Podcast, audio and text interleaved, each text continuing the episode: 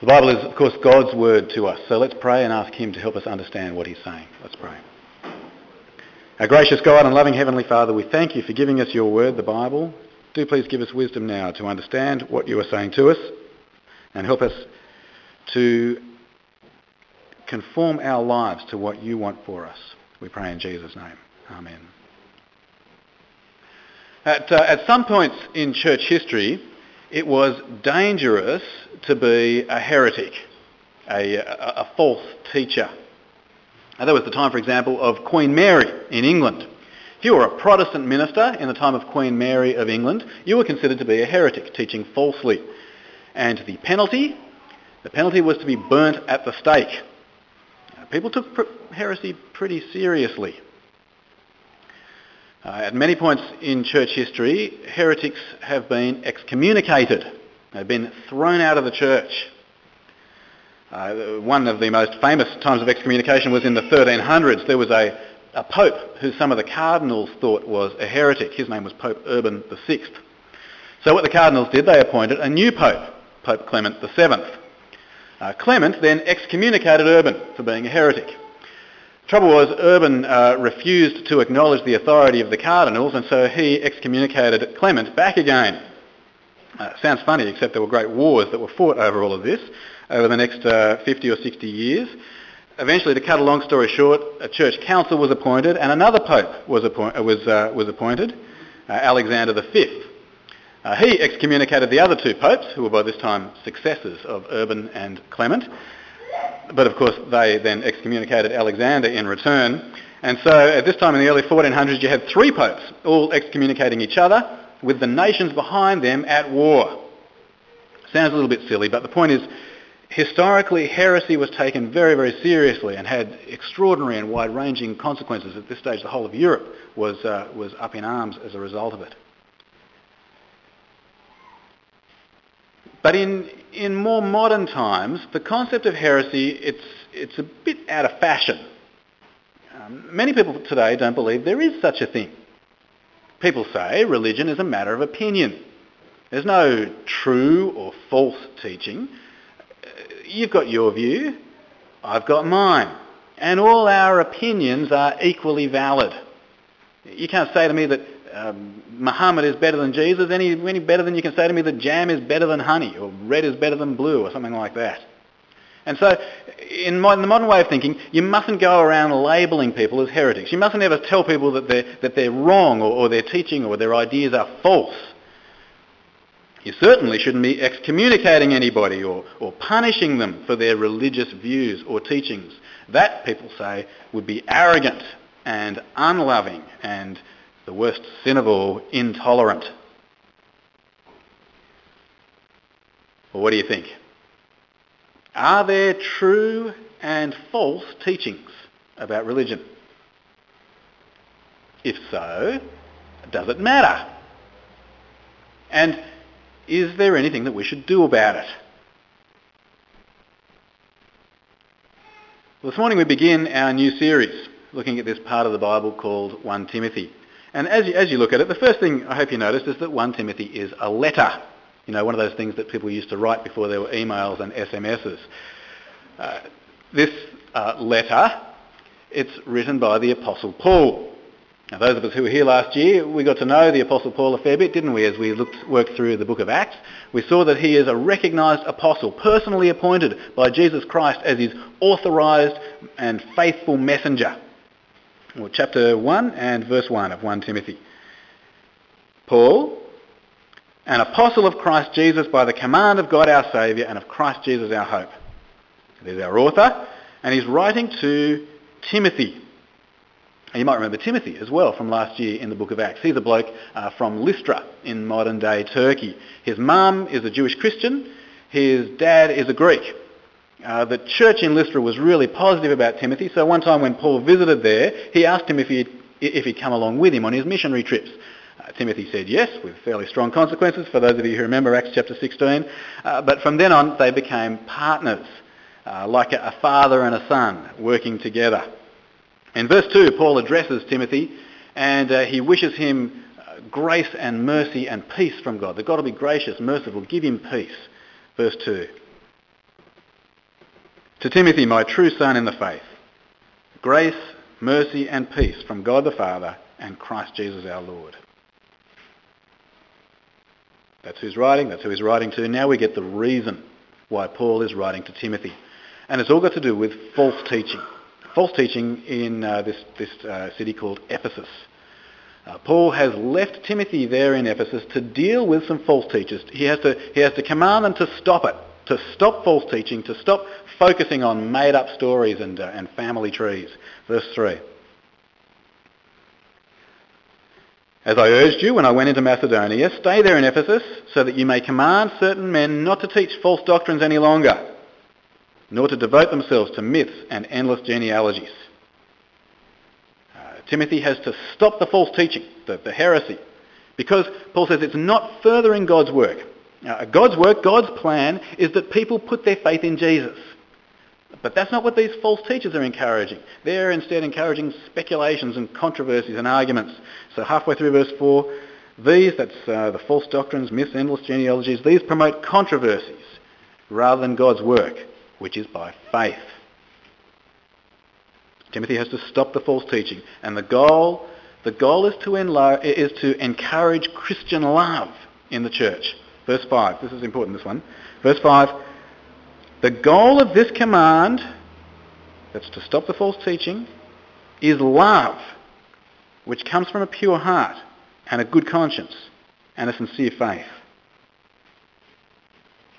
Uh, let's just pause there for a couple of minutes and notice a couple of things because firstly can you see the way Christian love works in verse 5? It comes from a pure heart, a good conscience and a sincere faith. How does that work? You start off with your sincere faith. You rely on the Lord Jesus. You ask him to, to forgive you and to be your king. When you do that, uh, the Bible says we receive a pure heart, a new heart from God. Once we receive a new heart, then we know in our consciences that we stand right with God. Nothing to be guilty about anymore. We have a good conscience. And then it's flowing out of that, our trust in Jesus, which means we have a pure heart and, and a good conscience, flowing out of that, we therefore love. We love God because he has first loved us. We love God's people because he has first loved us. We love other people because God has first loved us. We've got to get that order straight. The love flows from the pure heart, good conscience, sincere faith. A second, notice what verse 5 means for false teaching. Christian love starts with faith in Jesus. So we've got to know the truth about Jesus. We've got to know who he is, what he has done. If you don't get taught the true message about Jesus, you can't rely on him. You can't receive the pure heart and the good conscience. And so you won't love God as you should. If you think about it, that means if we want to promote love, we need to stop heresy. Did you get it? If we want to promote Christian love, we need to stop false teaching. That's what verse 5 is saying, isn't it? The goal of Paul's command to Timothy to stop the false teaching is to promote love. It doesn't exactly match up with modern thinking, does it? Very few people today would say that prohibiting false teaching promotes love. Very few people today would say that, uh, that telling people their teachings are false is the way that you promote love. People today say that's arrogant, it's unloving, it's intolerant. But can you see from this little verse here why they're wrong?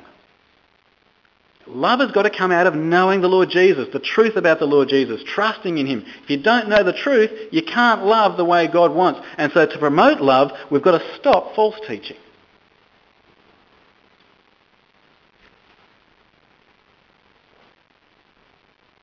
Paul then goes on to talk more about the error of the false teachers in Ephesus. It's got something to do with the Jewish law. You know, the, the, law of Moses, that's talking about the Ten Commandments, all the other 603 odd commandments that, that you can find in the Old Testament. The false teachers, Paul says, are not using the Jewish law properly. Now, see it in verse 6. Some have wandered away from these, that is, love coming from pure heart, good conscience, sincere faith, wandered away from these and turned to meaningless talk they want to be teachers of the law, but they do not know what they're talking about or what they so confidently affirm. We know that the law is good if one uses it properly. Now, the false teachers aren't using God's law properly, and it's because they don't realise one key thing. Here it is. It's actually very simple if you think about it, but God did not give his law to righteous people, to, to the sort of people who can obey it. No. God gave his law to sinful, rebellious people. God gave his law to people who can't and won't obey it. God gave his Ten Commandments to people who keep on breaking the Ten Commandments. And that's what Paul says, verse 9. We also know that law is made not for the righteous, but for lawbreakers and rebels, the ungodly and sinful, the unholy and irreligious, for those, and now start thinking about the Ten Commandments, who kill their fathers or mothers, for murderers, for adulterers and perverts, for slave traders and liars and perjurers, and for whatever else is contrary to the sound doctrine that conforms to the glorious gospel of the blessed God which he entrusted to me. This is critical for us to get. Uh, let me, uh, let me try to say what this means. When you realise that God gave his law to people who can't obey it, then that helps you to see that any way that you try to use the law assuming that people can obey it is improper. Did you get that? If you realise that God gave his law to people who can't obey it, then any kind of use of God's law that assumes they can obey it is an improper use. Let me try to illustrate. If my wife gives me a toolbox, she knows that it's not going to be used for fixing things. I am utterly incompetent and cannot fix anything. If my wife gives me a toolbox, she knows that what she is in fact giving me is a doorstop. Uh, if I give my two-year-old a book, I know that it is not going to be used for reading. My two-year-old can't read. So if I give my two-year-old a book, I know that I am in fact giving him a weapon with which to hit his brothers. Knowing something about the person that you're giving it to impacts the reason you're giving it. Do you see, do you see how that works? God gave his law to people who he knows cannot obey it, who knows can, cannot obey it. That's right. He gave the law to people who cannot obey it. And so he's obviously not giving the law to people saying, now go and obey it and get yourselves to heaven. He can't be. He knows what he's doing. He's giving it to people who can't obey it. And so there's got to be a different reason why God gave his law. Do you get the point? To use the law as if, as if you can obey it is to use it improperly. That's what the false teachers were doing because God gave the law to people who cannot obey it. Well, the false teachers in Ephesus didn't get that. And so they used the law improperly. They were telling people, I guess, you've got to be Jewish, you've got to obey God's laws, you've got to, you've got to keep the Ten Commandments and you go to heaven. Something like that. So then, what's the proper use of God's law? Paul doesn't say directly. Instead, he answers the question by, by telling us his own story. And notice, it's not a story of a nice person who obeys God's law. It's a story about a sinner who finds a saviour. Verse 12. I thank Christ Jesus our Lord who has given me strength that he considered me faithful, appointing me to his service. Even though I was once a blasphemer and a persecutor and a violent man, I was shown mercy because I acted in ignorance and unbelief. The grace of our Lord was poured out on me abundantly, along with the faith and love that are in Christ Jesus. Paul found a saviour. And so he goes on to give Timothy, Timothy some true teaching, some trustworthy teaching, some teaching that, that everybody should everybody should accept. Not, not that Christians are nice people who follow rules and, and keep rules, but that Christ saves sinners. Verse 15. Here's a trustworthy saying that deserves full acceptance. Christ Jesus came into the world to save sinners of whom, says Paul, I am the worst. And then he says, part of the reason Jesus saved me is to set an example. An example that Jesus is patient with sinners. An example that we should have faith in Jesus. An example that we can't get eternal life by obeying law, but through trusting in Jesus, through faith in him. Verse 16, for that very reason I was shown mercy so that in me, the worst of sinners, Christ Jesus might display his unlimited patience as an example for those who would believe on him and receive eternal life. Uh, Jesus gives sinners eternal life. It's good reason to praise God, verse 17, in the words that we sang earlier. Now to the King eternal, immortal, invisible, the only God, be honour and glory forever and ever. Amen. The false teachers are using God's law improperly. They're telling sinners who can't obey God's law to obey it. But Paul knows they can't do it. He knows what we really need is not law but a saviour. That's what he himself found in Jesus. So now let's try to read between the lines. What is the law good for? What, what, what is a proper use of the law? And to start with, we've got to say that it points us to the Lord Jesus, to the need for a sincere faith, to the need for, for a pure heart and, and a good conscience so that we can love. As we look at God's law, we ought to see how far short we fall. We ought to realise that we are in deep trouble. We ought to realise we desperately need a Saviour.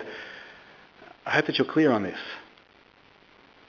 The Christian message is not saying to you, obey the Ten Commandments and you'll get to heaven. It's not saying to you, follow the Sermon on the Mount and you'll get to heaven. The Christian message is saying that you and I are sinners and rebels.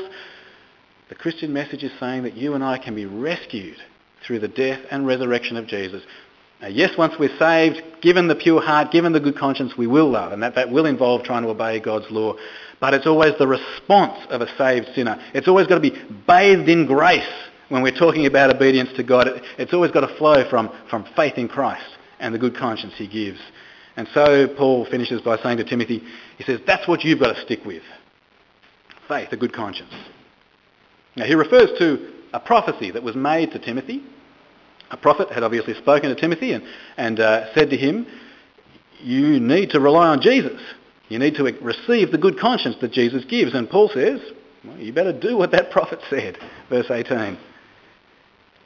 Timothy, my son, I give you this instruction in keeping with the prophecies once made about you or to you, so that by following them you may fight the good fight, holding on to, notice, to faith and a good conscience. And then Paul reminds Timothy about two blokes who, who, who didn't do it, who didn't stick with it, and uh, Paul had to throw them out of the church, back out into Satan's world. Halfway through verse 19. Some have rejected these and, show, and so have shipwrecked their faith.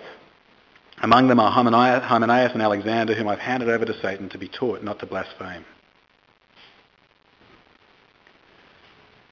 So there's chapter 1 of 1 Timothy. Summarise, um, Paul wants Timothy to stick with the true message about Jesus. He wants to stop the false teaching because that is vital for the, the present health and the eternal health of the church. And so that's why he's writing the letter, to help Timothy to stick with it and stop the false teaching.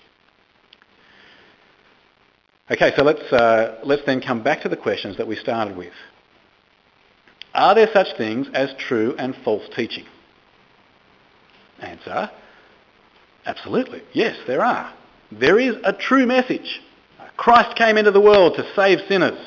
If we rely on him, we receive eternal life. We're given pure heart, good conscience. We're, we're set free to love God and people. That is, that is trustworthy teaching.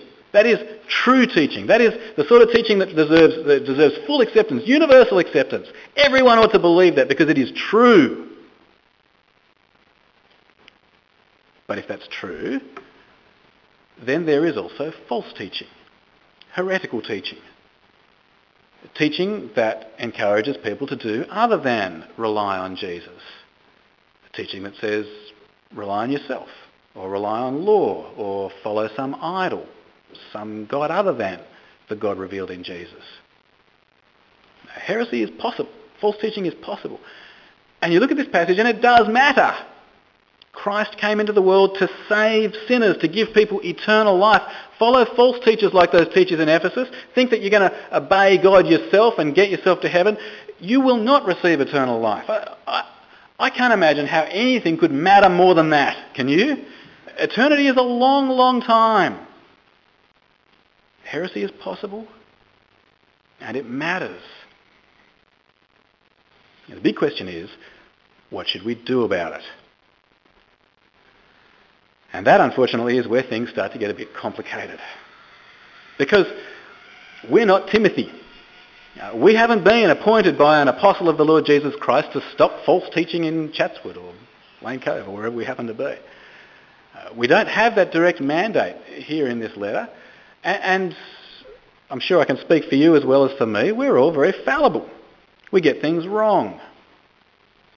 And uh, I was trying to hint at this at the beginning. Human relationships are full of all kinds of vested interests.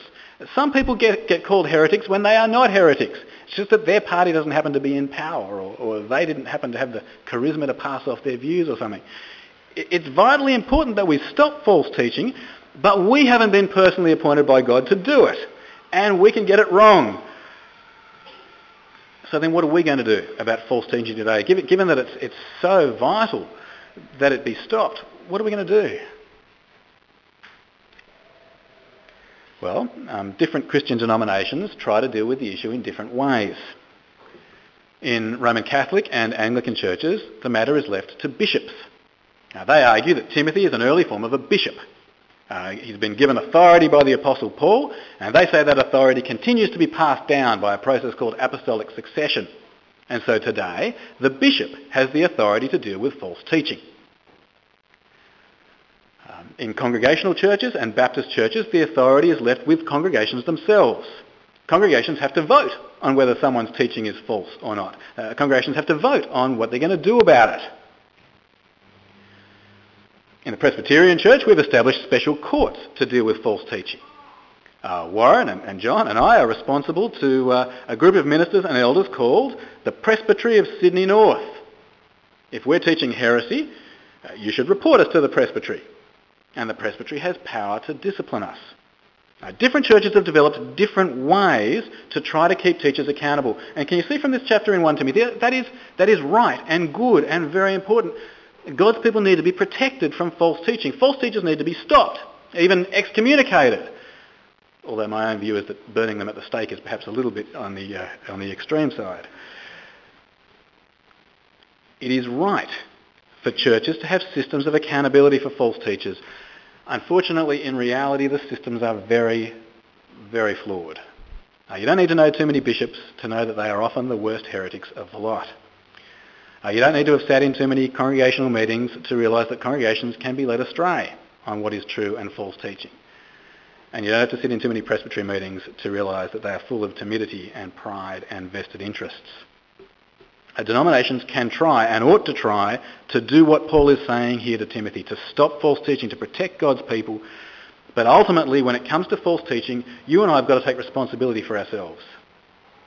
That's just where it ends up. We've got to work hard ourselves to evaluate the teaching we hear to protect ourselves.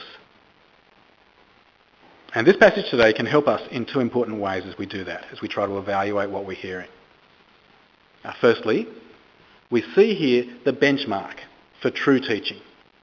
That's the teaching of Jesus' own authorised apostles, the teaching we find in God's own word, the Bible. That's where we find trustworthy teaching that deserves full acceptance. And so what we've got to do, week by week, month by month, is make sure that the teaching we are hearing from me or Warren or whoever is matching up with what God is teaching in the Bible. Now I know I say this over and over and over again, but in this church we want to make that as easy for you as possible. And so each week the preacher will preach from the Bible. Uh, apart from our short summer series, our little uh, aberration there, we, we, we work our way systematically through books of the Bible. We self-consciously read the Bible out to you, as ponderous as it may seem, and we show you how what we are saying is coming out of what God is saying in the Bible. It's deliberate to help you to be able to discern for yourself if it's true. And then, and here the uh, very strong advertisement here, then there is Bible study. In Bible study, you get the chance to look at what we are looking at in church together in a group. That is a really helpful thing. It's a helpful thing to get to know people. It's a helpful thing to, to think more and harder about the Bible. But it's also a really helpful thing for you not to get led astray by someone rabbiting on on a Sunday. Can I, can I warmly encourage you, join a Bible study this year. On the back of your order of service, you can see where and when they are for this year.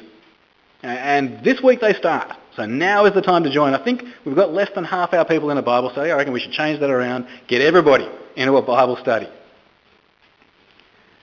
Um, also at the end of the talk outline there you can see what's coming up for next week and uh, that gives you a chance to read ahead and prepare yourself. It's all, it's all meant to help you to discern for yourself the truth or error of what is being taught. Okay, so it's got to conform with the apostolic message. The second thing this passage reminds us is that all Christian teaching has to be grounded in the message about Jesus. It's got to be encouraging you to rely on Jesus so you can be saved, so you can have eternal life, so you can be set free to love God with a pure heart, a sincere faith, a good conscience.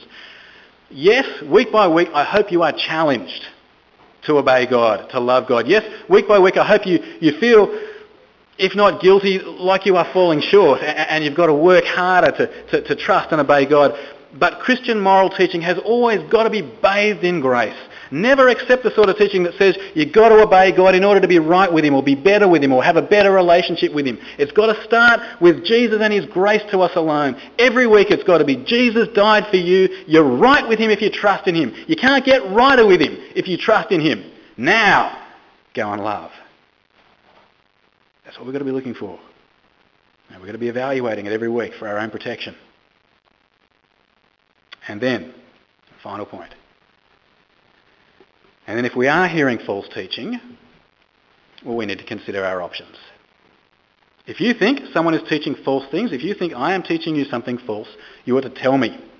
You ought to tell whoever it is. You ought to take your Bible with you. With you. I'm not very interested in hearing I didn't like that, but I'm interested in hearing, look with me at the Bible, show me the Greek if you can. This is why you are wrong. If I don't repent, or the teacher doesn't repent, then you've got decisions to make. Now maybe it's best to let it pass. Okay, I've got the past participle instead of the future indicative or something like that. All right, no big deal. I'll just let it pass. I mean, no one gets everything right all the time. But maybe it means you need to change church. Take people with you. Go to a church where the truth is being taught. Or maybe you need to take action to stop the false teaching. You need to speak to an elder and think about taking it to presbytery. You need to get onto a bishop if you can find one. You won't find one here. If you're in another church, perhaps you will. You've got to take action, not just for your own protection, but for the protection of other people because, because heresy matters. People are precious and they can be led astray.